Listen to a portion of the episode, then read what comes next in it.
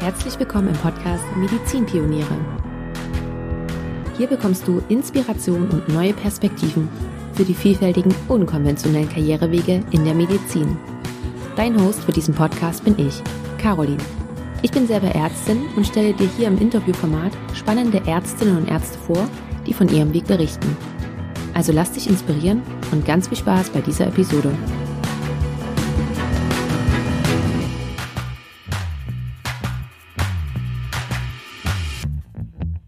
Hey und herzlich willkommen hier zu einer neuen Podcast-Episode. Ich freue mich sehr, dass du da bist und ich freue mich wie immer, dieses Interview mit dir teilen zu können. Wir knüpfen thematisch so ein bisschen an die letzte Woche an, nur sind wir dieses Mal nicht in der humanitären Hilfe, sondern in der generellen medizinischen Unterstützung eines Landes. Und zwar geht es hier wirklich konkret um ein Land und das ist Nepal, denn ich habe den Vorstandsvorsitzenden und ein Gründungsmitglied von Nepal Med zu Gast, nämlich Dr. Arne Treves. Herr Treves ist aber nicht nur das, er ist auch noch Pulmologe, er ist niedergelassen in seiner eigenen Praxis und wir unterhalten uns erst einmal über seinen Weg, über seinen ganz klassischen Weg, nämlich warum er sich gerade für die innere Medizin und vor allen Dingen auch für die Praxis entschieden hat und wie dieser Prozess bei ihm so ablief und schwenken dann über zu Nepal Med e.V., und unterhalten uns da von Anfang an darüber, wie er überhaupt auf die Idee des Vereins gekommen ist, wie die Gründung ablief. Er hat das mit 12 weiteren Mitgliedern, nämlich 2000 schon gegründet. Also es ist jetzt schon 22 Jahre her. So lange gibt es den Verein schon. Und er nimmt uns mit in seine Tätigkeit, die ja er macht für Nepal Med. Er nimmt uns mit in die Projekte über all das, was schon gelaufen ist, was noch in Planung ist. Und also er gibt uns wirklich einen ganz, ganz bunten Überblick, aber nicht nur das, wir bekommen auch einen richtig guten Einblick. Und das ist, finde ich, eben auch das Schöne, weil Herr Treves unter anderem auch ja so ganz spezielle Momente, die er erlebt hat, mit uns teilt. Und ich finde, das ist ein ganz, ganz wunderbares Gespräch geworden. Wenn du nach dem Gespräch genauso beflügelt bist wie ich und dir vielleicht überlegst, wie du mitmachen könntest, dann findest du alle weiteren Infos in den Shownotes. Wir unterhalten uns auch nochmal darüber, wie Mitmachen möglich ist, also gerade was zum Beispiel Formulaturen oder das Einbringen der eigenen ärztlichen Tätigkeit, wie das irgendwie möglich ist. Über all das unterhalten wir uns im Gespräch. Also hör unbedingt bis zum Ende zu. Und damit habe ich jetzt auch, glaube ich, genug erzählt und ich leite gleich über zum Interview und ich wünsche dir ganz, ganz viel Spaß dabei.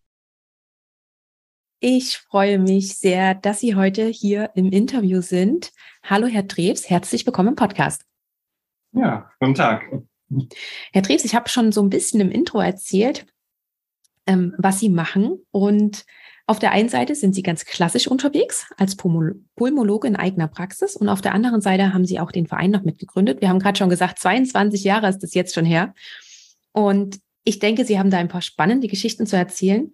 Und ich möchte mit Ihnen vor allen Dingen über Nepal Med reden, aber trotzdem auch nochmal Ihren klassischen Werdegang so ein bisschen und ganz kurz am Anfang beleuchten. Daher die Frage, wussten Sie schon, als Sie mit dem Studium gestartet sind, dass Sie definitiv mal eine eigene Praxis als Pulmologe, das ist ein schwieriges Wort, als Pulmologe haben wollen?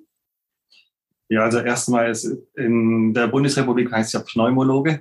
Aber irgendwie hält sich dieses Wort Pulmologie, ich weiß auch nicht, also die Fachgesellschaft heißt Pneumologie, die Facharztweiterbildung, also innere Medizin / Pneumologie, ja. Vielleicht geht das besser über die Lippen, ist auch nicht so einfach, ne? Ja, Pneumologie ist besser, genau, dann machen wir das so. Nein, zum Beginn des Studiums wusste ich das nicht, nein. Ich hatte eher so die Vorstellung, vielleicht in Richtung Geburtshilfe zu gehen. Und dort hatte ich dann auch so während des Studiums bei den Formulaturen oder dann auch bei der Auswahl der Doktorarbeit das Schwerpunkt gelegt. Und das kam dann erst ich glaube am Ende des Studiums, dass ich mich doch in Richtung Innere erstmal beworben habe.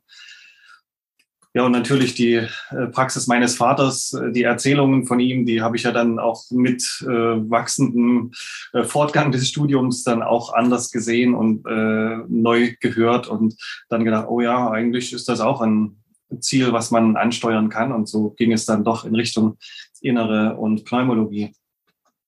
Und wann haben Sie sich dann auch entschieden, in die eigene Praxis zu gehen? Das war also den Facharzt Innere und die Subspezialisierung Pneumologie habe ich in Chemnitz gemacht, studiert habe ich in Leipzig. Ich denke schon mit dem Hintergrund dann auch in der Pneumologie-Zeit, dort wurde das schon klarer, dass das in die Praxis geht. Dort habe ich mich dann auch entschieden, noch den Facharzt für Arbeitsmedizin hinten dran zu hängen. Also ich bin von Chemnitz dann noch an die TU Dresden gegangen zum Professor Scheuch, habe dort den Facharzt für Arbeitsmedizin noch drangehängt. Einfach auch aus dem Grund, dass es in der Praxis meines Vaters viele noch Asbestpatienten, Bismutpatienten, Berufskrankheiten, Gutachten. Und da waren Dinge dabei, die würde ich dann, wenn ich zu einem Zeitpunkt dann in die Praxis gehen würde, nicht mehr machen dürfte. Da hatte sich die Weiterbildungsordnung oder diese Zulassungsvoraussetzungen vom Regierungspräsidium her so geändert, dass man das dann nicht mehr so übergangsweise zuerkannt bekam als Pneumologe, sondern man musste dann schon Betriebsmediziner oder richtig Facharzt für Arbeitsmedizin sein. Deshalb dann auch noch diese dritte Sache. Hm. Und das heißt, Sie haben die Praxis von Ihrem Vater übernommen. Was war das für ein Prozess auch bei Ihnen? Haben Sie da lange mit gehadert? Wollten Sie vielleicht auch eher, gingen die Gedanken auch in die Richtung, doch was Eigenes zu haben? Auf der anderen Seite ist es ja auch ganz komfortabel, in Fußstapfen treten zu können. Gerade wenn das auch noch familiäre Fußstapfen sind, können Sie uns da mal bitte in Ihren Prozess mit reinnehmen? Ja, also ich fand das immer wirklich sehr spannend. Also ich habe da nie ein Problem gehabt, in die Fußstapfen meines Vaters zu treten. Also ich habe ihn dafür bewundert, was er da auch alles aufgebaut hat. So ein Unternehmen zu führen, das wird einem ja auch nicht erzählt im Studium, wie so etwas zu laufen hat. Ja. Und da ist es schön, wenn man jemanden hat, mit dem man das besprechen kann und wo man hineinwachsen kann. Und also insofern war das für mich ein ganz vertrauter Weg, wie eben auch in der Klinik hätte man auch Oberarzt anstreben können oder eben da eine Karriere. Aber dieser Praxisweg lag auch immer im Bereich des Möglichen. Und das Schöne ist eben, ich höre immer meinen Vater, wie er sagte, er hatte dann nur noch einen Chef, seine Frau. Und das hat ja auch etwas für sich. Und was waren auch Ihre Überlegungen dahingehend, dass Sie sich tatsächlich für die Praxis und gegen die Klinik entschieden haben? Ja, ich denke schon, dass man die Zeit etwas freier gestalten kann im Gegensatz zur Klinik. Das war ja dann schon doch auch anstrengend mit sehr vielen Diensten zum Teil, was dann in der Praxis nicht mehr so der Fall war. Da gibt es natürlich auch diese Bereitschaftsdienste, wo man dann durch den Landkreis fährt und Leute besucht. Aber das kommt nicht so oft vor wie diese Dienste in der Klinik. Und die Arbeitszeiten sind überschaubar. Man gestaltet es ja selbst. Man hat es in der Hand, wie viel möchte ich arbeiten. Also das hat auf jeden Fall etwas für sich. Und Sie haben es vorhin auch schon gesagt, gerade dieses ganze, was rund um die Praxis als Selbstständigkeit von uns Ärztinnen und Ärzten, das bekommen wir im Studium ja gar nicht gelernt. Haben Sie auch sich nochmal dahingehend fortgebildet oder war das dann tatsächlich auch so ein bisschen Learning by Doing, beziehungsweise weil Sie es auch schon, ich sag mal, Ihrem Vater mit als Mentor hatten? Ja, es gibt ja von der Kassenärztlichen Vereinigung Seminare, die man besuchen kann. Wie macht man so etwas? Wie funktioniert das mit den Abrechnungen? Was muss ich da so beachten? Das habe ich nicht besucht. Ich habe es tatsächlich von meinem Vater gelernt. Aber diese Möglichkeiten sind da. Wir sind ja auch nur ganz normale Menschen und jeder ist da anders. Und einem liegt das Betriebswirtschaftliche mehr als dem anderen. Und also ich habe es mit meinem Vater da sehr gut gehabt. Ja, sehr komfortabel. Betrieb, ja. Sehr gut. Und dann würde ich jetzt langsam einmal umschwenken zu Nepal Med. Und Sie haben auch schon gesagt, gerade bei uns auch im Vorgespräch, dass Sie Ihre erste Reise in diese Regionen 1992 gemacht haben, was schon wahnsinnig lange her ist. 30 Jahre ist es schon her. Richtig. Und genau da würde ich auch tatsächlich ansetzen wollen. Wie kommt man denn 1992 auf den Gedanken, so weit zu reisen? Da waren Sie auch gerade im Studium. Und wie sind Sie gerade auf die Idee gekommen, in diese Region zu reisen? Ja, das war wieder ein Buch im Bücherschrank meines Vaters. 7 Jahre in Tibet von Heinrich Harrer. Da hat mich immer das Cover fasziniert. So ein Schwarz-Weiß-Foto mit den buddhistischen Mönchen drauf, die das war so eine faszinierende und ferne Welt, die so exotisch war im Vergleich zu dem, was wir in der DDR so besuchen konnten.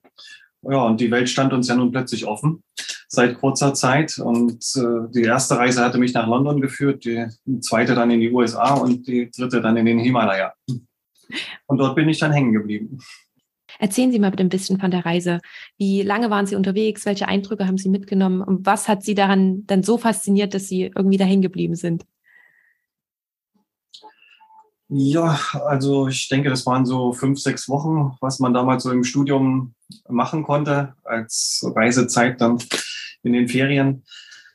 Und bin nach Delhi geflogen und von dort mit dem Überlandbus 3 Tage, 2 Nächte bis nach Nepal. Also es war schrecklich. Es gab keine andere Möglichkeit, nach Nepal sonst zu kommen? Natürlich, klar, man konnte fliegen, aber das kostete ja viel Geld und ich war ja ein Student. Okay. Also musste es das ganz billige Ticket mit dem Überlandbus sein. Waren Sie auch alleine unterwegs? Mit meiner damaligen Freundin, ja. Meine jetzige Frau. Okay. Ja, und dann bin ich halt dort angekommen, völlig übernächtigt und also tolle Erlebnisse unterwegs. Fürchterliche Straßen, Verfolgungsjagden in der Nacht mit der Polizei, die da den Busfahrer irgendwie irgendwelche Gebühren abpressen wollten. Also wüste Dinge, die da abliefen. Ja, aber dann kam man an in Nepal, im Himalaya und das war dann wirklich Entspannung. Also es war viel ruhiger, man wurde weniger angesprochen. In Indien ist ja doch sind sehr viele Menschen auf einen und jeder will einen dann zu seinem Onkel und der hat doch einen tollen Laden. Das passierte dann in Nepal nicht mehr und dazu noch diese grandiose Kulisse von den Bergen und diese Paläste und diese Pagoden. Das hat mich erstmal fasziniert. Aber dann kam eben auch das andere, man sah eben wie armselig oder wie wirklich bettelarm die Menschen waren. Und ich bin ja dann 93, 94 gleich nochmal gefahren. Und dabei habe ich dann bewusst mir auch Krankenhäuser gesucht, wo ich mal hingegangen bin. Einfach gefragt, ob ich da mal eine Formulatur machen kann. Und das Krankenhaus in Kathmandu am Bagh Bazar, das Model Hospital, hatte gerade eröffnet, war ein Jahr am Start sozusagen. Und die freuten sich natürlich, dass sich jemand für sie interessiert. Und der Kontakt, der hat dann eben über die vielen Jahre gehalten. Darf ich da einmal kurz zwischenfragen? Gerade diese Formulaturen, die Sie da gemacht haben, haben Sie das von hier aus schon organisiert oder war das eher geplant mit... Sie sind da hingeflogen, weil Sie reisen wollten und haben dann vor Ort gefragt, ob Sie dort da bleiben dürfen. Ja, ich habe nach dem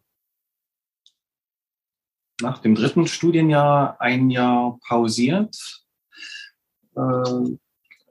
Wollte eben mal praktisch. Mich hat das immer gestört, dass es eben so theoretisch war, das Studium damals. Ist wahrscheinlich jetzt ganz anders, so mit problemorientiertem Lernen und all diese Dinge, was es so alles gibt. Jedenfalls war es mir zu unpraktisch und ich wollte eben mal wirklich eben was sehen, wie funktioniert es denn wirklich. Und deshalb das eine Jahr unterbrochen und da bin ich mit meiner Freundin rechtsrum um die Welt, 7 Monate in Asien und 5 Monate in Nordamerika. Und dabei waren wir dann eben in Tibet, in Nepal und dort bin ich einfach so in Krankenhäuser gegangen und habe eben gefragt, ob ich da arbeiten kann oder mitmachen, lernen kann. Und das war problemlos möglich? Ja, völlig problemlos. Einfach mitlaufen.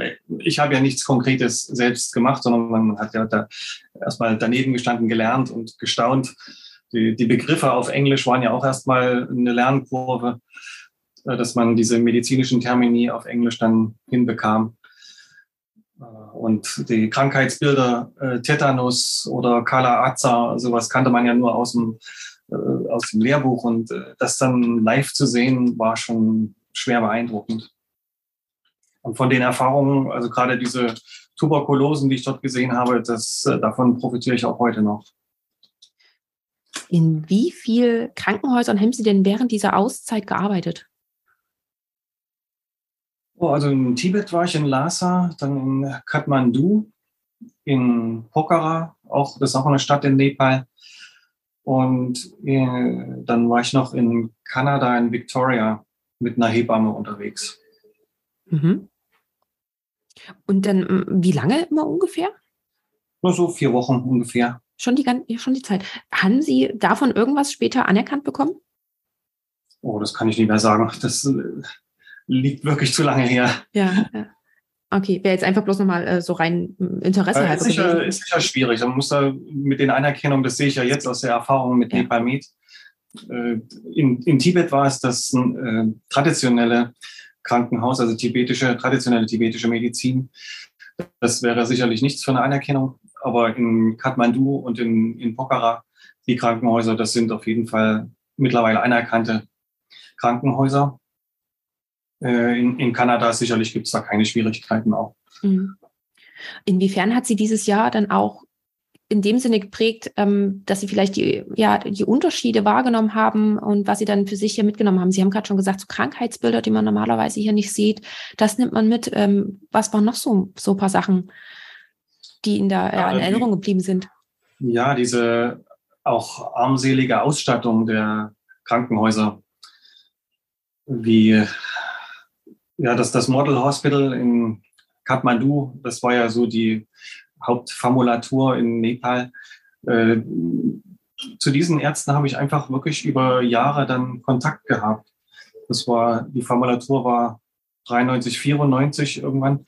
Und im Jahr 2000 habe ich ja dann Nepal Med gegründet mit Freunden. Und also bis dahin hat es eben gehalten. Und bis jetzt, also das sind fast 30 Jahre. Also das hat schon sehr geprägt. Wie die Ärzte auch unter diesen Bedingungen arbeiten. Ja, hygienisch ist ja wirklich ganz schwierig. Das kann man sich so bei uns kaum vorstellen. Ähnlich vielleicht wie in England, dass man so große Säle hat, wo die Patienten liegen. Nicht wie bei uns, alles in Zweimannzimmern, sondern eben mehr wie in England, so größere Räume, 20, 30 Mann und dann so ein Vorhang, der nur mal kurz davor gezogen wird. Das hat man ja sicherlich in vielen Ländern auch außerhalb Deutschlands. Und dann eben, wie desinfiziere ich mir die Hände und all solche Dinge. Auch die OP-Techniken, das habe ich dann später in Deutschland so nicht gesehen. Und gut, das ist jetzt nicht mein Fachgebiet, aber man merkte schon die Unterschiede oder wie die Absaugungen aussahen bei einem Pneumothorax. Es sah einfach alles etwas anders aus als in der Bundesrepublik. Gibt es da ein Beispiel, was Ihnen besonders eindrücklich in Erinnerung geblieben ist? Zum Beispiel habe ich einen Kommiliton gehabt, der war damals in, ich glaube, Südamerika, und er hat eben zum Beispiel gesagt, dort werden die unsterilen Handschuhe mehrfach verwendet, was ja bei uns unvorstellbar ist. Und man teilt die sich auch. Und er hatte eben das Problem, kurze Anekdote jetzt von mir am Rand, er hatte das Problem, dass er sich das mit einer Schwester geteilt hat und er hat die Handschuhe mal richtig rum ausgezogen und sie hat sie immer falsch rum ausgezogen, so dass im Endeffekt... hatte jeder was davon. Genau, so ungefähr. Gibt es da auch bei Ihnen irgendwas, was so eindrücklich in Erinnerung geblieben ist? Ja, auf jeden Fall. Diese Chirurgen aus dem Model Hospital haben mich an einen ihrer Außenposten geschickt, im mittleren Bergland, dann in einer Region, wo der Stamm der Chepangs wohnt. Das ist einer der besonders, sagen wir mal, die Nepali bezeichnen sie als rückständig. Sie sind haben relativ wenig Kontakt zur Außenwelt und haben wenig zu essen, vielleicht so für 8 Monate im Jahr, und die restlichen Monate müssen sie dann Wurzeln ausgraben oder Frösche fangen oder solche Dinge. Also dorthin haben die mich geschickt mit einem Versorgungstrupp, die dann ein Außencamp vorbereitet haben, wo dann die Ärzte hinfahren wollten, um die Leute dort zu behandeln in den Dörfern. Aber dann stellte sich heraus, dass die Chirurgen dort niemals hingehen würden, sondern ich bin da alleine hingefahren. Und da hörte man jeden Abend die Trommeln, da wurde das Huhn geopfert, um eben dafür gute Gesundheit irgendwie beim Schamanen dann gutes Wetter zu erbitten, so ungefähr. Also das war schon wirklich bedrückend zu sehen, wie schlimm. Also die haben wirklich überhaupt keinen Zugang zur Medizinversorgung gehabt. Hätten sich es auch nie leisten können, weil in Nepal gab es zu dem Zeitpunkt keine Krankenversicherung. Man muss immer alles Cash auf den Tisch legen. Und das könnten diese Leute überhaupt nicht. Ich finde, das ist so unvorstellbar für jemanden, der nur dieses deutsche System kennt und das nicht live erlebt hat. Mhm. Ja. Wahnsinn. Ist es auch so ein bisschen das, was Ihre Motivation dahinter ist, dass Sie wirklich dieses Projekt so vorantreiben? Ja, natürlich. Wir wollen ja möglichst viele Menschen erreichen mit dem, was wir tun oder die Nepalesen befähigen, dass sie so viele Leute wie möglich versorgen können. Ich sehe es bei anderen Vereinen, dass sie sich darum kümmern, eben die Behandlung für einen Patienten zu ermöglichen, die hier nach Deutschland zu holen, um dann hier eine teure Behandlung zu machen. Und dafür gehen dann die ganzen Spendengelder drauf. Das war nicht unser Ansatz. Also wir haben immer versucht, im Land, in Nepal etwas zu organisieren. Und es gibt dort sehr gute Ärzte, es gibt gute Krankenhäuser. Und eben deswegen muss man nicht die Patienten hierher holen in unsere Welt, sondern wirklich versuchen, dort die Strukturen zu stärken. Und wir haben auch einen Charity-Fonds aufgelegt, dann, um die Behandlung der Ärmsten zu bezahlen. Wir haben eher eben in Infrastruktur, um die Nepalesen zu befähigen, investiert. Also von der Straße oder 28 Toiletten und alles Mögliche, um das Krankenhaus erstmal funktionsfähig zu machen. Okay, da kommen wir auch nachher gleich nochmal drauf zu sprechen. Ich würde noch einen Schritt weiter vorne ansetzen, nämlich wie genau sind Sie dann auf die Idee gekommen, ich gründe jetzt den Verein?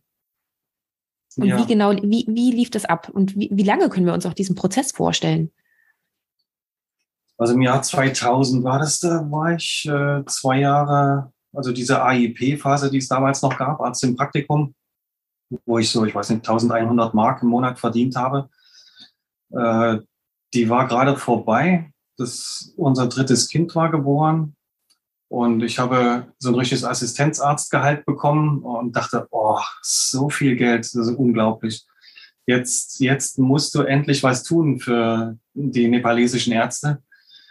Und habe mir eben dann Freunde gesucht und geschaut, wie kann man so einen Verein gründen. Und bin da auf die Deutsch-Nepalesische Gesellschaft gestoßen. Die sind so eine Art Dachverband. Und habe gefragt, wie habt ihr das gemacht? Und da konnte man die Satzung anschauen. Und dann habe ich hier bei uns im Amtsgericht geschaut. Da gibt es ja ein Vereinsregister und eine Ansprechperson, die das dann mit einem besprechen kann. Wie muss die Satzung aussehen? Weil das von Bundesland zu Bundesland sicher auch wieder etwas unterschiedlich ist. Und da gibt es dann so eine Mustersatzung. Und ja, dann haben wir uns zusammengesetzt und geschaut, was sind unsere Ziele, wie soll das für uns aussehen, wenn wir jetzt einen Verein gründen, um die Nepalesen zu unterstützen. Dann haben wir diese Satzung geschrieben und eingereicht beim Vereinsregister und dann gab es noch ein paar kleine Änderungen, die man da noch berücksichtigen musste und dann haben wir es geändert, haben es wieder eingereicht. Also es hat gar nicht so lange gedauert, ein paar Monate. Und wie sind Sie aber überhaupt auf die Idee gekommen, auch einen Verein zu gründen? Die Hilfe wäre ja vielleicht auch anders möglich gewesen. Ja, sicher. Man kann natürlich direkt einfach so helfen. Aber es geht mit einer Art Struktur, sicher geht es ja auch immer darum, dass die Menschen, die etwas spenden, auch gerne eine Spendenbescheinigung haben wollen, um es dann auch steuerlich geltend machen zu können. Und deshalb haben wir dann einen Verein gegründet. Und war die... Sie haben schon gesagt, Sie haben, wenn ich es jetzt noch richtig in Erinnerung habe, sind es insgesamt 13 Gründungsmitglieder. Wie haben Sie die anderen 12 gefunden? War das schwer oder wie war das? Das waren natürlich erstmal so Freunde und Familie. Und ich habe neben der Medizin, als ich von dem Jahr, was ich freigemacht hatte, zurückkam, dann auch noch parallel Zentralasienwissenschaften studiert als Gasthörer in Leipzig. Und das Professoren-Ehepaar Taube, die habe ich da auch mit eingeladen, gewinnen können als Gründungsmitglieder. Also so setzte sich das zusammen aus Zentralasien, Freunden und aus Medizinern und persönliche Freunde, Familie. Und so haben wir da 13 Leute zusammen gehabt. Aber man braucht gar nicht so viel. Ich bin jetzt nicht ganz sicher. Ich glaube, so 3 oder 5 oder so. Also das ist eine relativ geringe Zahl, die man braucht, um einen Verein zu gründen. Haben Sie auch irgendwie Bedenken gehabt? Das ist ja jetzt schon ein großer Schritt, so einen Verein zu gründen mit einer großen Mission dahinter. Hatten Sie auch mal Zweifel, ob das was bringt? Ich meine, jetzt hält es wirklich, seit 22 Jahren sind Sie wirklich dabei und unterstützen es. Haben Sie wirklich auch so weit schon gedacht? Oder war das in dem Moment eher, wir müssen jetzt etwas tun und wir gründen jetzt den Verein und alles, was danach kommt, schauen wir mal? Ja, eher Letzteres. Das konnte ich zu der Zeit noch nicht absehen. Nee, also das hat sich dann entwickelt. Und jetzt im Nachhinein, wir haben mittlerweile vor 2 Jahren noch dem Verein eine Stiftung an die Seite gestellt. Also wir haben mittlerweile auch die Nepal Med Stiftung. Und das war dann ein ganz anderer Prozess nochmal. Als ein e.V. zu gründen, war wirklich ein Klacks dagegen. Also so eine Stiftung zu gründen, das hätte uns wahrscheinlich auch schon eher einfallen sollen, weil das eine sehr günstige Kombination ist. Aber es war die Zeit reif und dann wurde der nächste Schritt gegangen und wir sind halt gewachsen von den 13 Gründungsmitgliedern bis hin zu jetzt knapp 700 Mitgliedern weltweit. Also meine Frau sagte eigentlich schon nach 10 Jahren, dieser Verein ist nicht nur unser 4. Kind, sondern das sind ausgewachsene Zwillinge. Aber es ist stetig gewachsen und das ist toll. Und die Gründung der Stiftung ist dann der logische nächste Schritt. Hatten Sie denn aber dabei, so ein Verein, das habe ich jetzt am Rande auch noch mitbekommen, das kann ich mir schon vorstellen, das ist etwas einfacher, man schaut nach, was gibt es schon für Satzungen, wie können wir das bei uns übernehmen und gerade aber jetzt auch die Stiftung. Haben Sie sich auch an diesen Momenten auch Hilfe und Unterstützung geholt oder gab es tatsächlich immer jemanden aus dem Verein, der sozusagen seine Expertise mit einbringen konnte? Beim e.V. gab es das ja noch nicht. Da mussten wir ja selber erstmal suchen, wie funktioniert sowas. Damals gab es schon das Internet und man konnte ja auch dann Mustersatzungen runterladen beim Amtsgericht. Aber ich hatte ja auch die Satzung von der Deutsch-Nepalesischen Gesellschaft. Und die Stiftung, da haben wir natürlich richtig professionelle Hilfe gehabt. Also da haben wir so einen Finanzberater, der sich mit Stiftungsgründung sehr gut auskennt, plus einen Anwalt für Stiftungsrecht. Und dann musste man einen Treuhänder suchen, weil wir haben ja nicht so viel Geld, dass wir eine selbstständige Stiftung haben können, sondern wir haben eben eine Treuhandstiftung und können jetzt so langsam eben den Stiftungsstock aufbauen, bis wir dann hoffentlich irgendwann auch eine selbstständige Stiftung haben.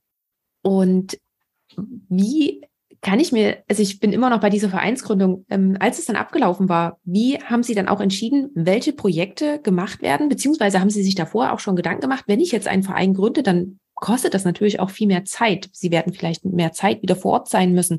Wie haben Sie sich das überlegt, das auch in Ihrer, da waren Sie ja dann mitten in der Facharztausbildung oder am Beginn der Facharztausbildung, das alles noch mit zu integrieren? Weil Sie haben ja auch schon gesagt, Sie haben 3 Kinder zu Hause. Das ist ja das 4. zusätzliche Kind, was auch wahnsinnig zeitintensiv ist. Wie haben Sie das auch alles mit integriert und sich auch überlegt? Ja, die Kinder waren da. Die Facharztweiterbildung lief, da war ich im 3. Jahr, Doktorarbeit war fertig und der Doktortitel erreicht.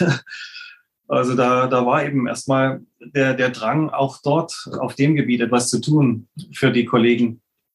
Und das war unser erster Ansprechpartner, das Model Hospital. Und ich habe eben immer gesehen, dass die keine oder sich kaum Lehrbücher leisten konnten oder die wissenschaftlichen Journale nicht sich leisten konnten. Das waren so die ersten Dinge, die wir dann mit Spenden finanziert haben. Oder einen Computer, dass die einen Computer auf der Station haben, um ihre Arztbriefe zu schreiben. Sowas gab es nicht. Das haben wir dann gesponsert. Und dann haben wir auch relativ zügig schon angefangen, mit Formulaturen zu vermitteln. Weil das war ja das, was mich dann so überhaupt dazu gebracht hatte, meine eigene Formulatur in Nepal. Das wollte ich anderen gerne auch ermöglichen, mal so den Blick über den Tellerrand unseres extrem reichen Gesundheitssystems in ein anderes hineinzuriechen. Und ja, auch das ist ganz wunderbar gewachsen. So von 2 Formulanten im Jahr auf 60 bis 70 pro Jahr, was wir jetzt schon viele, viele Jahre bewältigen. Aber das konnte ich dann auch nicht mehr alleine. Also da gingen sämtliche Wochenenden dafür drauf, dass diese ganzen Studenten dann auch angerufen haben, hatten immer dieselben Fragen natürlich. Und das mussten wir irgendwie vereinfachen, weil sonst gar keine Projektarbeit mehr möglich war und im Privatleben auch nicht. Also haben wir jemanden eingestellt, der sich nur noch um die Studenten kümmert, um die Leute, die wir da vermitteln. Und das war dann eine große Entlastung. Dann konnte man auch wieder besser nachdenken, was wollen wir unterstützen, wie gehen wir da mit unseren Partnern weiter. Und bei Ihnen ist es ja so, dass die Projekte wirklich auf Spendenbasis basieren und auf den Mitgliedsbeiträgen der Mitglieder, die ja tatsächlich überhaupt nicht hoch sind, also normaler Mensch, jetzt nicht irgendwie befreit oder so, zahlt 30 Euro Mitgliedsbeitrag im Jahr, ja, was wirklich nicht hoch ist. Und Sie haben schon gesagt, Sie haben 700 Mitglieder. Wie haben Sie gerade zu Beginn da nach Mitgliedern geworben, beziehungsweise auch nach Personen, die wirklich spenden wollen? Ich habe immer Vorträge gehalten. Also habe Dias gesammelt, mir etwas überlegt. Wir wollen eben diese Station dort mit Computern ausstatten. Kostet, was weiß ich, 2500 Mark damals.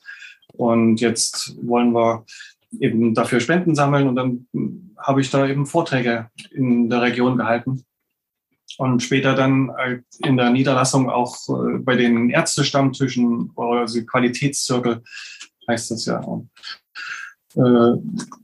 auf Veranstaltungen, so Bergfilmfest zum Beispiel ist ein ganz fixer Punkt, wo wir immer sind, also in den Steinbrüchen hier bei Wurzen. Oder das Bergfilmfestival in Dresden im November vom Frank Meutzner. Dort sind wir regelmäßig präsent und da sehen uns die Leute und kaufen dann unseren Fotokalender oder die Nepal-Krimis, die ich mittlerweile schreibe.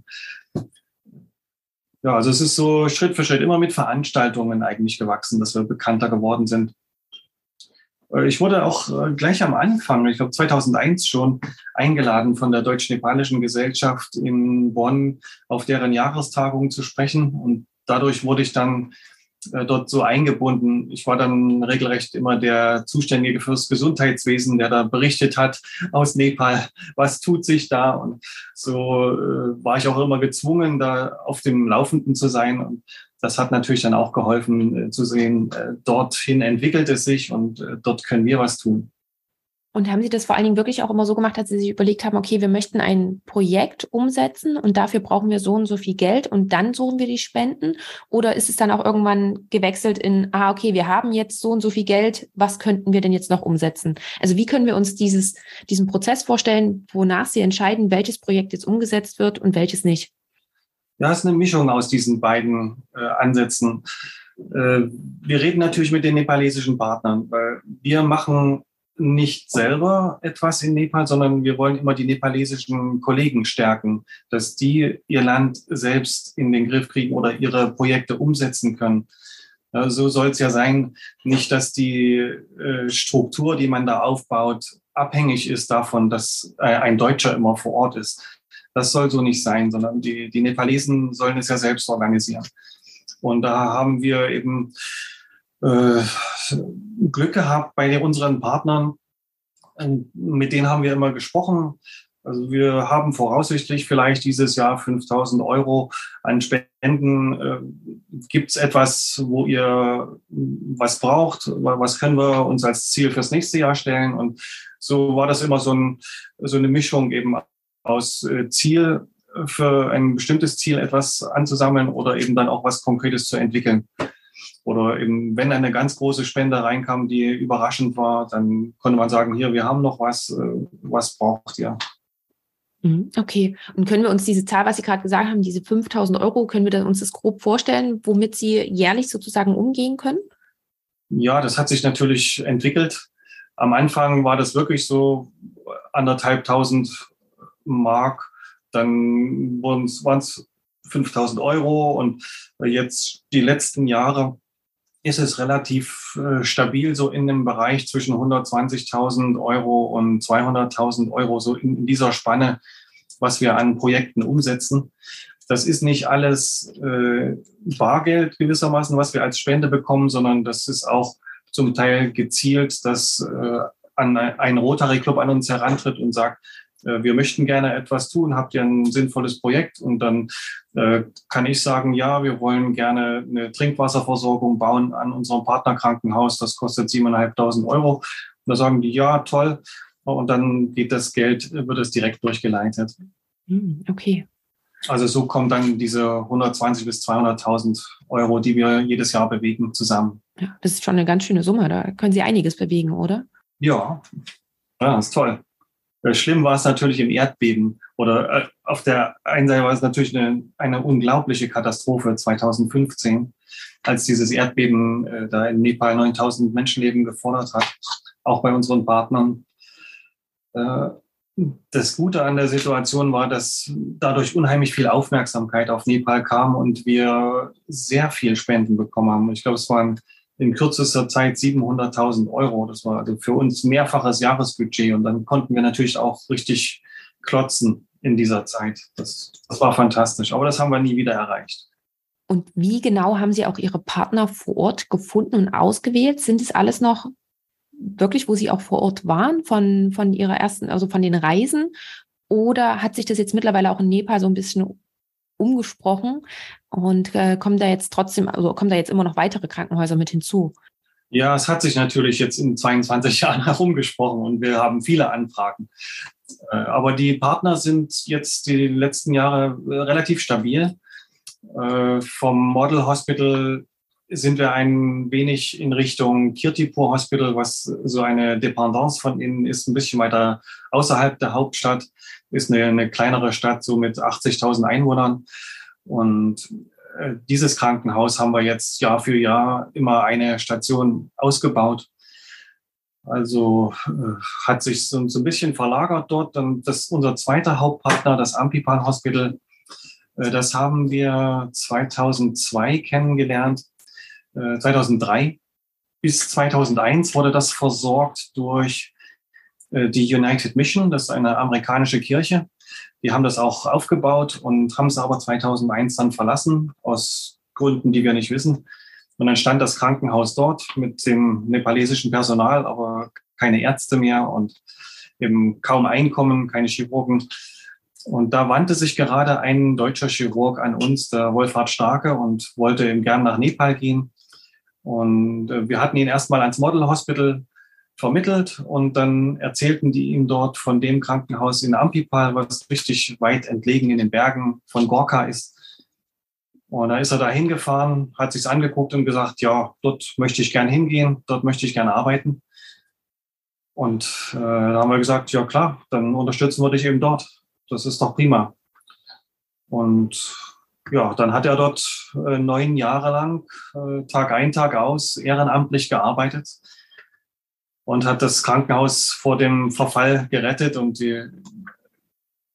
das Krankenhaus richtig wieder in die schwarzen Zahlen geführt. Und das funktioniert bis heute. Es ist jetzt ein Vorzeigekrankenhaus, ein Lehrkrankenhaus der Uni in Patan geworden.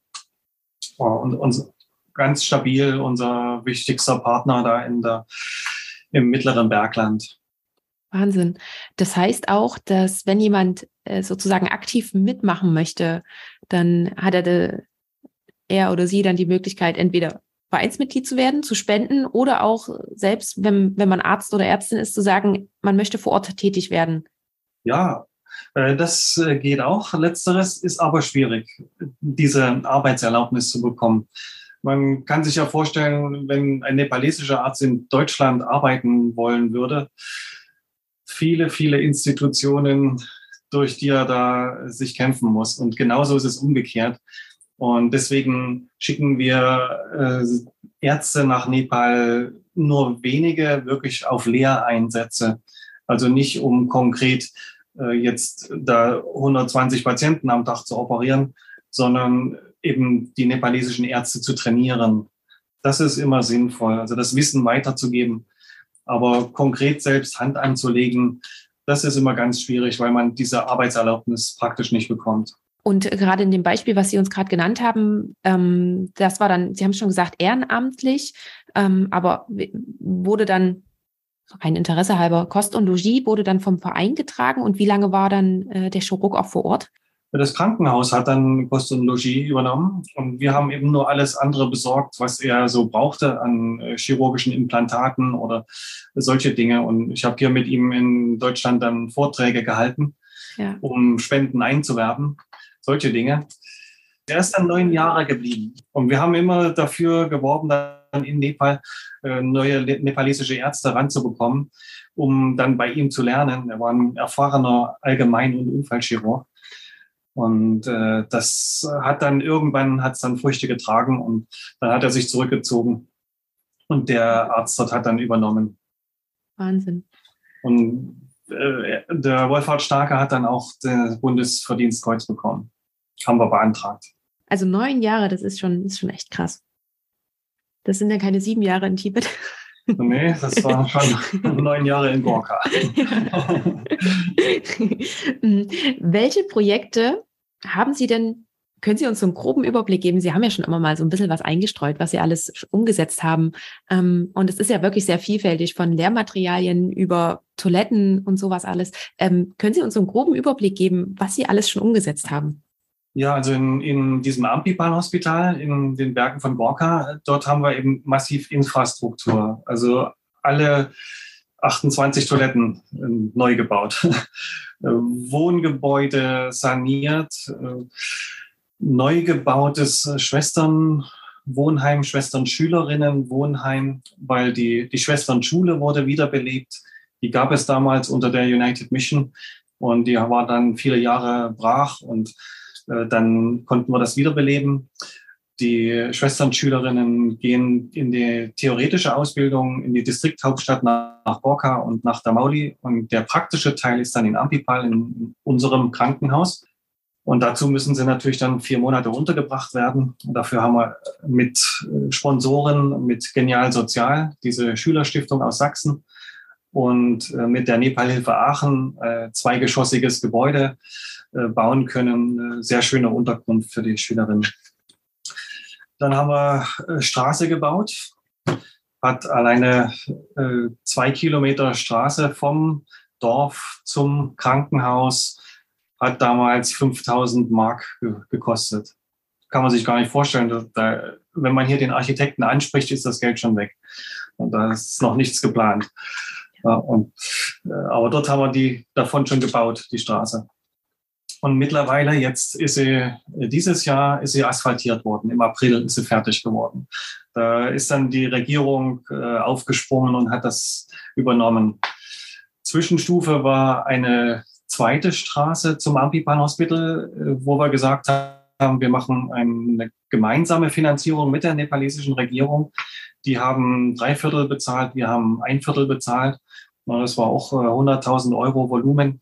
Und dafür haben wir dann 4 Kilometer Straße gebaut, so dass die Leute erstmal rankommen, weil normalerweise müssen die über Stock und Stein getragen werden zu diesen Gesundheitseinrichtungen. Da gibt es so einen Baumstamm und ein Tuch dran gebunden, vorne ein Träger, hinten ein Träger. Das ist die 2-Mann-Ambulanz für die reicheren Patienten und die ärmeren Patienten, die werden in einen Korb auf den Rücken eines Trägers geladen und dann mit gebrochenem Bein oder mit Gallenkolik 2-3 Tage Stock und Stein dort bis ins Hospital geschleppt. Und das wollten wir eben ändern. Und da es nun diese tollen Straßen gibt, konnten wir auch das Modell Brandenburg umsetzen. Habe ich hier im Ärzteblatt gelesen, dass da so Busservice eingerichtet wurde. Brandenburg sammelt früh um 7 die Patienten auf den Dörfern ein und gibt sie dann 8 Uhr dort in der Sprechstunde ab. Und so haben wir es auch in Nepal eingeführt, haben wir so einen Bus gekauft, einen 24-Sitzer für 8.000 Euro. Und der fährt eben früh los und gibt dann 8.30 Uhr zur Sprechstunde in Ampipal jeweils 24 Patienten ab. Kostet 10 Cent umgerechnet, die Fahrt ist immer voll und die Patienten nutzen es, ist fantastisch. Natürlich haben wir Medizintechnik angeschafft, OP ausgestattet, OP-Gebäude neu gebaut, auch im Neubau, genau. Digitales Röntgen, Endoskopieabteilung. Natürlich in der Pandemie ganz viele Dinge, die Masken und neue Betten und Desinfektionsmittel und alles, was da gebraucht wurde. Bis hin zur Wasserversorgung, das war jetzt so das letzte Projekt, was noch während der Pandemie gebaut werden konnte. Trinkwasserversorgung, da war ich gerade vor dem Erdbeben 2015 mit einem Wasserbauingenieur im Urwald unterwegs. Da haben wir die Quelle gesucht, oberhalb des Krankenhauses.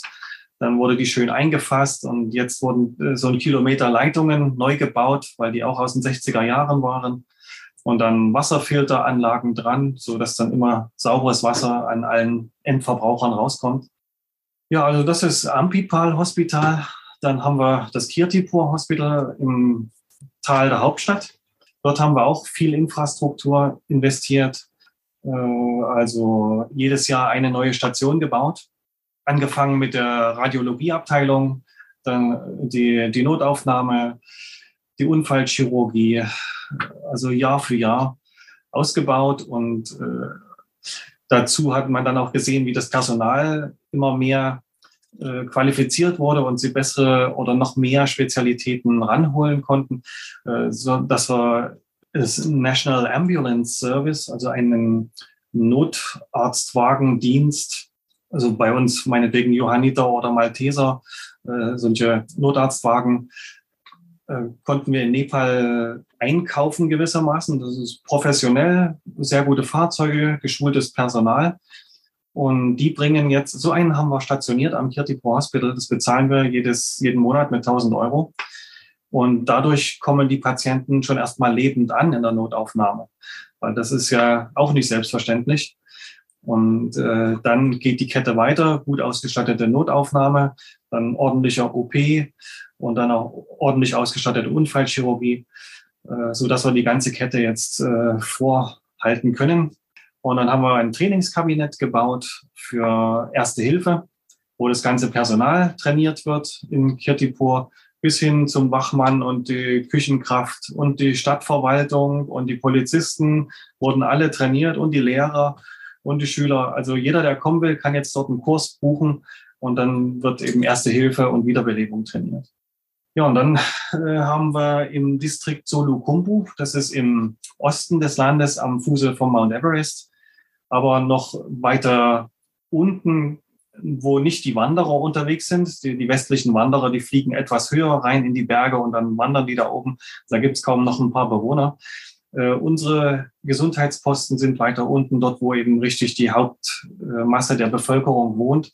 In diesem Distrikt, und dort haben wir 5 dörfliche Gesundheitsstationen, die wir finanzieren. Einmal haben wir die komplett aufgebaut oder andere haben wir saniert und für Dritte haben wir Toiletten gebaut. Also Toiletten und Wasserfilter ist immer ein großes Thema. Alleine schon an Schulen Mädchentoiletten zu bauen, hat einen riesen Unterschied gemacht, weil dadurch plötzlich die Mädchen in der Schule geblieben sind. Sind die nach der ersten Stunde davongelaufen, weil sie halt mal auf Toilette mussten. Und dann haben die Eltern natürlich gesagt, nö, bleib hier, du musst bei uns auf dem Feld arbeiten. Mhm. Und das haben wir geändert, indem wir eben Mädchentoiletten gebaut haben an den Schulen. Und dann haben wir eben auch eine Wasserfilterstation dran getan, dass eben auch sauberes Wasser da war. Und ja, also viele solche kleineren Dinge bewegen dann wirklich richtig viel. Und das ist total schön. Ich könnte Ihnen stundenlang zuhören. Und dann haben wir natürlich Kurse, also Wissensvermittlung ist ganz wichtig. Seit 15 Jahren mache ich jetzt Lungenfunktionskurse, also gebe ich Lungenfunktionskurse in Nepal. Dazu spenden wir die Geräte. Habe ich über 200 Ärzte und Schwestern schon trainiert und ich bin auch in der Europäischen Lungengesellschaft hier in diesem Spirometrie-Board, also wo der Kurs entwickelt wurde, der dann auf der ganzen Welt überall jetzt gehalten wird. Und ich habe das halt mit der ERS in Europa gemacht und in Nepal. Und da haben wir jetzt eine Gruppe von Pneumologen gewissermaßen ausgebildet und von medizinischem Personal, die Lungenfunktion messen können. Und das haben wir schon in Jetzt gibt es mittlerweile 7 Provinzen. In 4 Provinzen war ich schon, wo ich die Kurse gegeben habe und die Geräte gespendet habe. Und 2019 war es dann soweit, da habe ich auch immer wieder gebohrt, Leute, gründet eure eigene Gesellschaft, dann könnt ihr einen eigenen Kongress machen, dann könnt ihr eine eigene Zeitschrift rausgeben, könnt eure eigenen Fortbildungen machen, für euer Personal so ausbilden, wie ihr das gern möchtet. Und ja, 2019 war es dann endlich soweit, dann haben sie die Nepalese Respiratory Society gegründet. Und ja, da war ich gerade da in Nepal und wurde eingeladen. Das war dann wirklich bewegend. Sehr emotional, kann ich mir vorstellen, ja. Wie oft sind Sie denn auch selber noch vor Ort? Ja, so einmal im Jahr versuche ich schon da zu sein. Dieses Jahr war ich 2-mal. Das war sehr schön. Waren wir einmal im Februar in Kirtipur. Da haben wir die Kinderstation übergeben, haben wir 60.000 € investiert. Und die wurde dann auch schön bunt angemalt von dem Leipziger Künstler Michael Fischer-Arth mit seinen wunderbaren, knallbunten Figuren. Und die Kinder, die lieben das. Und die Ärzte haben mitgemalt und die Schwestern haben mitgemalt und die Eltern der Patienten haben mitgemalt. Herrlich. Also es war eine tolle Aktion. Ach, schön. Ja, und jetzt im August war ich nochmal und da haben wir 200 Bäume in Kathmandu gepflanzt, um eben für bessere Luft zu sorgen. Das war auch sehr schön. Ich finde es vor allen Dingen auch sehr beeindruckend, eben dieses nicht nur, dass Sie auch das Ganze drumherum mitsehen, wie zum Beispiel Toiletten und Wasserversorgung oder eben Bäume zu pflanzen. Das weiß ich noch, als wir telefoniert haben, war das für mich im ersten Moment, okay, Bäume pflanzen, damit hätte ich jetzt nicht gerechnet, aber dadurch, dass wir uns jetzt schon so lange unterhalten haben, dieses große Ganze, was Sie ganz einfach im Blick haben, das finde ich ziemlich spannend und ziemlich schön, dass Sie das auch alles abdecken mit Nepal Med. Wie sehr beeinflusst das Ihren Alltag? Also wie können wir uns das vorstellen? Wie viel Zeit geht ungefähr bei Ihnen für Nepal Med drauf? Ja, also früh sind die Nepalesen ja schon wach. Wir sind ja, sagen wir mal, 4 Stunden vor uns. Also zum Frühstück habe ich schon die ersten 5 E-Mails da. Dann werden die abgearbeitet und dann 7.30 Uhr bin ich in der Praxis. Gegen 12 ist Mittagspause, da sind die nächsten Mails da. Ja, 14 Uhr wieder in der Praxis und abends schlafen die dann zum Glück. Also der Tag ist sehr durchstrukturiert und jeden Tag es gibt keinen Tag ohne Nepal Med. Aber Sie arbeiten trotzdem Vollzeit in der Praxis? Ja, natürlich, klar. Ich lebe hier, ich bin so dankbar dafür, in Deutschland geboren zu sein und hier in diesem System zu leben, auf jeden Fall. Das ist wunderschön, das ermöglicht mir ja auch dann dieses Ehrenamt. Haben Sie was in Ihrer Tätigkeit angepasst aufgrund Ihrer ganzen Erfahrungen, die Sie in Nepal gemacht haben? Sehen Sie gewisse Dinge hier anders? Ja, also fachlich alleine aus den Erfahrungen mit der Tuberkulose dort in Nepal, das hat mir natürlich geholfen, hier auch in Sachsen, da gibt es zum Glück weniger Tuberkulosen, aber wenn dann eben mal ein vietnamesischer Patient mit einer Hals-Lymphknoten-Tuberkulose kommt, dann ja klar, oder ein Inder mit einer Darmtuberkulose, dann, ja, das ist halt doch eine typische Lokalisation für die, während es bei uns eben mehr in der Lunge vonstatten geht. Und dann habe ich natürlich auch Bilder in der Praxis aufgehängt im Wartebereich und das ist auch schön zu sehen, wie die Patienten dann darauf reagieren. Da kommt eben mal die Oma und sagt, hier, Doktor, hast du 5 €, das finde ich so toll. Das ist wirklich herzerwärmend dann auch zu sehen. Also die Leute nehmen es wahr und sie lesen auch immer, wenn die Leipziger Volkszeitung oder irgendwer etwas schreibt über eine Aktion, die wir gerade gemacht haben. Das wird wahrgenommen und das ist auch sehr schön zu sehen. Ja, ansonsten, na klar, man nimmt immer etwas Gelassenheit mit, wenn man zurückkommt aus Nepal, aber die verfliegt natürlich dann sehr schnell im Alltag, wenn man dann hier wieder in der Pandemie angekommen ist und was dort nicht so hart genommen wird oder dann gibt es auch kaum Impfungen dort und oder zumindest anfangs gab es ganz wenig und ja, da kommen wir doch hier aus einer sehr saturierten Welt und da kann man manchmal das Gejammer nicht so ganz nachvollziehen. Man wünscht dann doch manchen Patienten mal, dass er mitfährt auf so eine Reise. Und deswegen machen wir auch Mitgliederreisen, nach Nepal schon viele Jahre, weil wir gemerkt haben, wenn man jemanden mal dorthin bringt aus unserer Welt in diese Welt, und das ist so eindrücklich. Das sind dann auch treue Unterstützer unseres Vereins.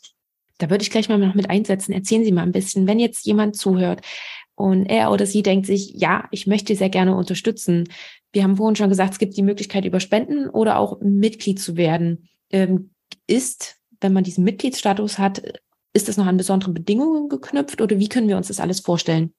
Nein, an besondere Bedingungen ist die Mitgliedschaft nicht gebunden. Also es gibt einen Jahresbeitrag und es gibt unsere Satzung.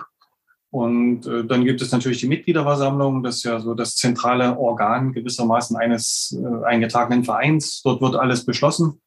Also da wird Bericht erstattet, da kann man hören, was alles passiert ist. Da liegt der Kassenbericht aus, dann wird ja diskutiert. Warum hat man so und so viel für Bürokosten oder etwas ausgegeben oder warum eben 20.000 für dieses Projekt? Also da kann man auf jeden Fall mitgestalten. Das ist ja das Schöne an einem Verein. Und ja, die Stiftung im Gegensatz dazu ist gewissermaßen die Geldbörse.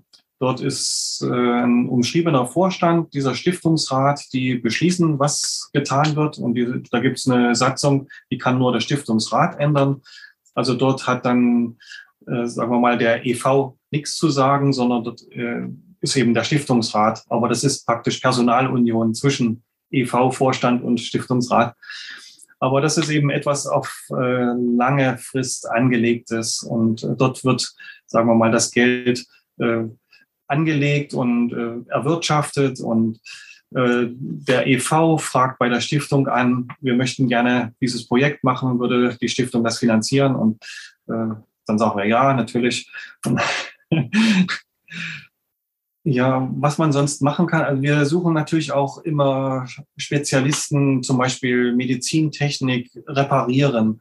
Das ist immer etwas Wichtiges, wenn jemand drüber gehen kann, um dann in Nepal so Medizintechnik zu reparieren.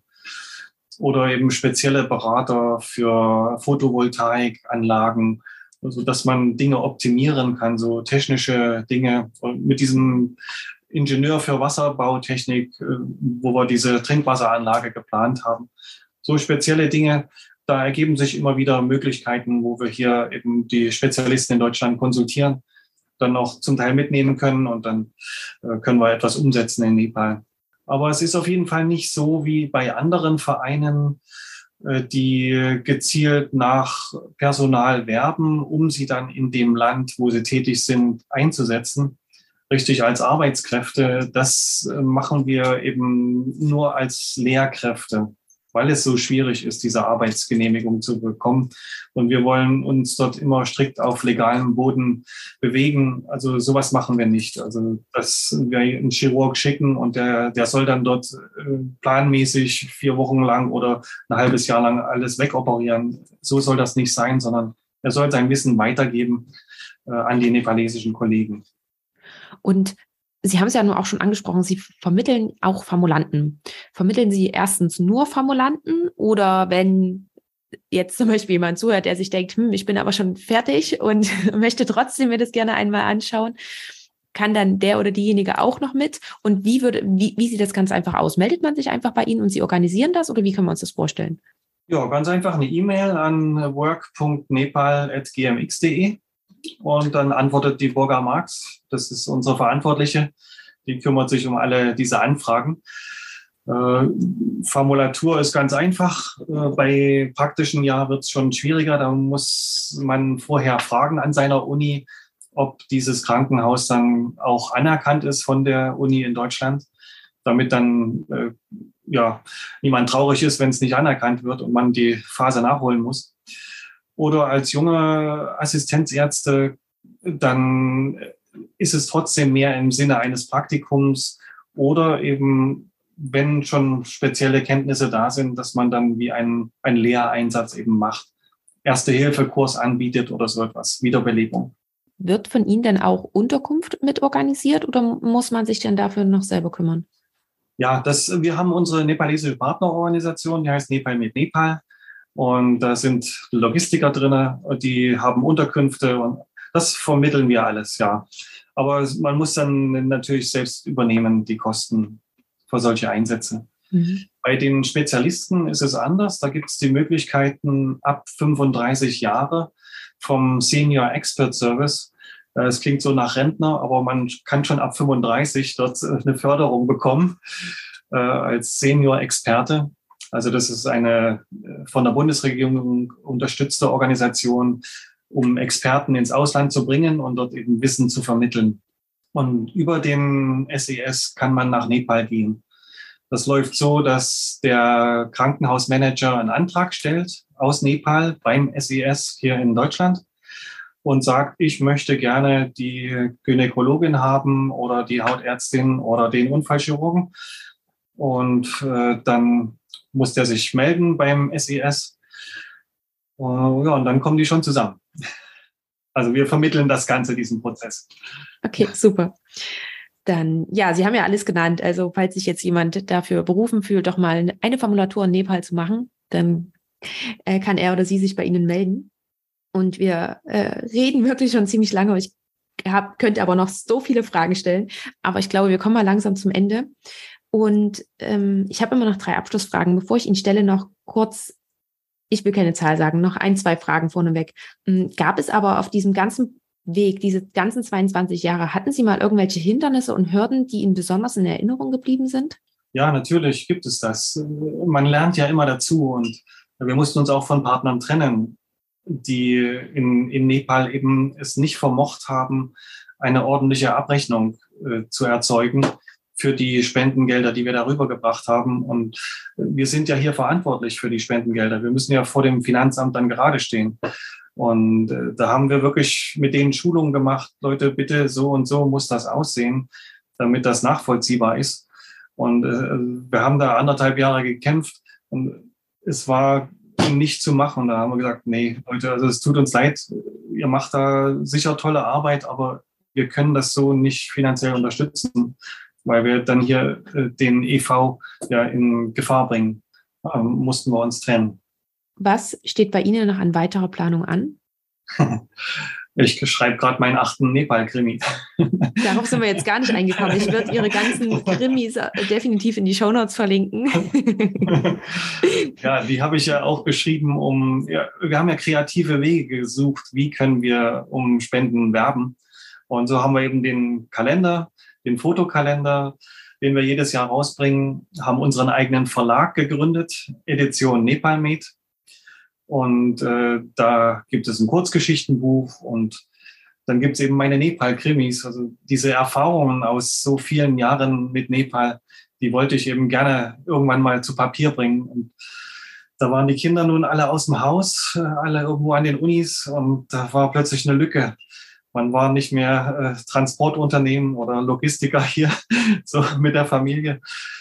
Und dann schlägt man die Tageszeitung auf, die Kathmandu Post oder die Himalayan Times und liest da, Bauer bei der Yasagumba-Ernte erschossen. Ja, was ist das denn? Yasagumba, da muss ich erst mal nachschauen, was das ist. Und dann fängt man an, eben die Dinge zu sammeln und überlegt, oh ja, das ist doch etwas, das möchte ich gerne erzählen. Also Nepal ist ja mehr als Himalaya oder Mount Everest oder der Sherpa hat meinen Rucksack getragen und der war so nett. Und also ich wollte eben mehr über das Land erzählen, als man vielleicht in diesen Bergsteigerbüchern von westlichen Alpinisten lesen kann. Ich wollte eben was über die Menschen erzählen, über die Nepalesen, nicht über die Abenteuer von irgendwem anderen westlichen Menschen in einem fremden Land. Ja, und die Rückmeldungen, was ich so bisher habe, ist, dass es doch, naja klar, es sind alles wirkliche Geschichten. Es sind alles Dinge, die tatsächlich passieren, die die Menschen bewegen, die die Polizei dort bewegt, womit sie Probleme haben bei der Aufklärung der Bevölkerung. Und ja, dabei soll das Ganze natürlich auch nett verpackt und so als Krimi, weil ich selber gern Krimis lese. Sind Sie auch gleich mal noch mit unter die Autoren gegangen? Wahnsinn, ja. Und wenn Sie jetzt schon sagen, das 8. Buch kommt raus, ich muss jetzt noch mal kurz, das 1. erschien 2017. Ja. Sind Sie fleißig dabei? Ja, es gibt noch viel zu erzählen. Herr Drews, ich habe jetzt bei Instagram einmal nachgefragt, beziehungsweise habe ich kurz Bescheid gegeben, dass ich mit Ihnen ein Interview führe. Und da sind auch noch 2 Fragen reingekommen, die würde ich jetzt noch mitstellen. Und dann kommen noch meine Abschlussfragen. Und zwar war eine Frage davon, ob man explizit vor Ort sein muss, um zu helfen, beziehungsweise was und wie viel geht alles von Deutschland aus? Ja, wir haben ja hier in Deutschland immer Veranstaltungen, auf einem Bergfilmfestival oder einen Vortrag halten oder eine Messe sich präsentieren.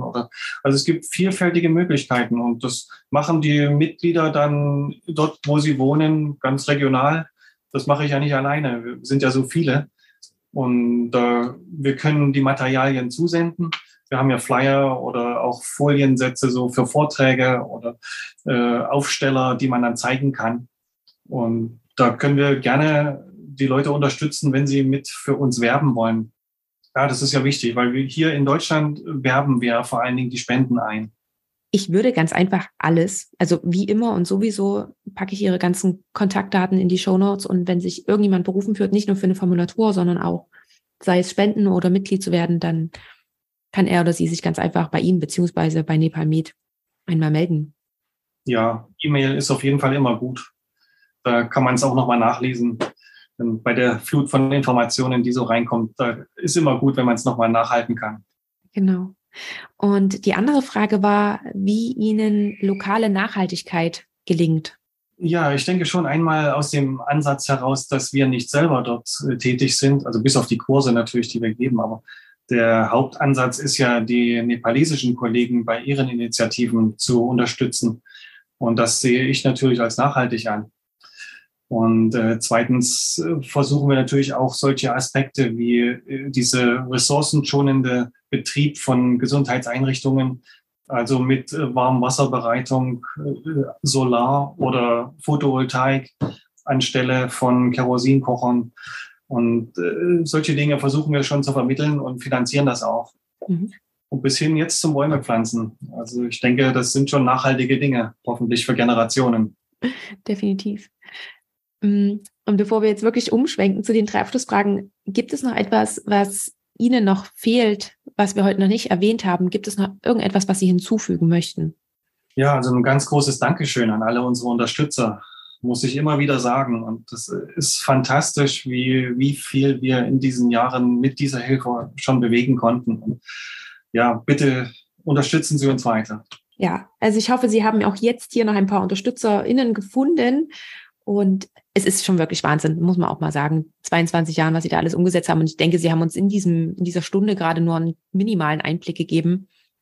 Aber für alle, die weiter interessiert sind, haben wir ja nur verschiedene Möglichkeiten genannt. Herr Drews, die erste meiner Abschlussfrage ist, ob Sie eine Buchempfehlung haben. Abseits von Ihren Büchern, die, wie gesagt, die verlinke ich, gibt es noch ein Buch, was Sie irgendwie gefesselt hat oder was Sie besonders inspiriert hat, was Sie gerne teilen möchten? Aus der Entwicklungshilfe-Zusammenarbeit ist, nein, nicht Entwicklungshilfe, sondern Entwicklungszusammenarbeit von Paul Farmer, Reimagining Global Health. Ah, okay. Also wer sich da für so öffentliches Gesundheitswesen oder globale Gesundheit interessiert, Paul Farmer, Reimagining Global Health. Und wer nach Nepal reist, da kann ich auf jeden Fall von Rabi Tapa, Tamil, Dark Star of Kathmandu empfehlen.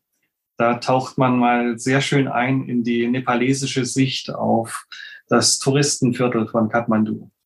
Okay, super. Vielen lieben Dank für die Empfehlungen. Und wo sehen Sie uns Ärztinnen beziehungsweise auch den Arztberuf in 10 bis 15 Jahren? Ja, ganz nah am Patienten. Das wird sich nicht digitalisieren lassen. Das hoffe ich doch sehr, dass wir da weiter Hand anlegen dürfen. Das ist etwas, was ich mir so mit künstlicher Intelligenz nicht vorstellen kann. Das wird sicherlich eine Unterstützung geben, wo wir eine Hilfe an die Hand bekommen, bei manchen Entscheidungen vielleicht genauer oder schneller zum Ziel zu kommen. Aber letztlich das persönliche Gespräch, das wird immer ganz wichtig sein. Und wenn Sie jetzt nochmal zurückreisen könnten mit Ihrer jetzigen Erfahrung zu Ihrem jüngeren Ich, sagen wir mal Anfang Medizinstudium, was würden Sie sich selbst mit auf den Weg geben? Zum Glück kann man das nicht. Man hat diese herrliche Unbekümmertheit und fährt einfach los und macht. Okay, dann anders gefragt. Was würden Sie jetzt einem jungen Medizinstudenten oder einer jungen Medizinstudentin mitgeben, wenn Sie fragen, haben Sie einen Tipp für mich? Ja, also auf jeden Fall mit wachen Augen und mit Respekt und mit Zurückhaltung auf die Partner zugehen. Also die Menschen dort immer als Mitmenschen oder als Partner begreifen und nicht irgendwie als minder bemittelt oder eben schlecht ausgebildet und dadurch schlechtere Menschen oder so etwas. Also die sind genauso neugierig wie wir, genauso freundlich wie wir und wir haben wirklich sehr viele schöne Erlebnisse in diesen vielen Jahren Zusammenarbeit. Und je offener man rangeht, umso freundlicher schaltet es auch zurück. Ich finde, das ist ein super Schlusswort. Und ich möchte mich ganz, ganz herzlich bei Ihnen bedanken für diese ganzen Einblicke, die Sie uns gegeben haben, dass Sie meine Fragen so offen und frei beantwortet haben. Und ich finde, es war ein sehr, sehr schönes Gespräch und ich danke Ihnen vielmals. Ja, Sie haben es mir auch sehr leicht gemacht. Vielen Dank. Das war das Interview für diese Episode. Ich hoffe sehr, dass du einiges für dich daraus mitgenommen hast. Möchtest du mehr zu meinem heutigen Gast erfahren? Dann findest du alle Links in den Shownotes. Dort findest du auch alle weiteren Informationen rund um Medizinpioniere und du kannst natürlich super gerne einfach mal bei Instagram vorbeischauen. Dort gibt es noch weitere Informationen rund um das Thema unkonventionelle Karrierewege in der Medizin. Dort informiere ich dich auch, wenn Interviews anstehen, sodass du dann die Möglichkeit hast, mir Fragen zu schicken, welche ich dann im Interview mitstellen werde. Wenn dir die Episode gefallen hat, freue ich mich, wenn du sie mit all denen teilst, für die sie ebenfalls interessant sein könnte. Und wenn du darüber hinaus noch mich bzw. vor allem den Podcast unterstützen möchtest, so hast du auch mehrere Möglichkeiten. Du kannst zum Beispiel eine Bewertung abgeben bei Apple Podcasts oder auch bei Spotify. Oder wenn du möchtest, kannst du den Podcast auch finanziell unterstützen. Und dazu schau am besten in die Shownotes nach, dort findest du alle Informationen oder schau ganz einfach mal auf die Webseite. Die findest du unter www.medizinpioniere.de. Lieben Dank, dass du bei dieser Folge mit dabei warst, dass du bis zum Schluss zugehört hast und wir hören uns dann zur nächsten Folge wieder. Bis dahin, ciao!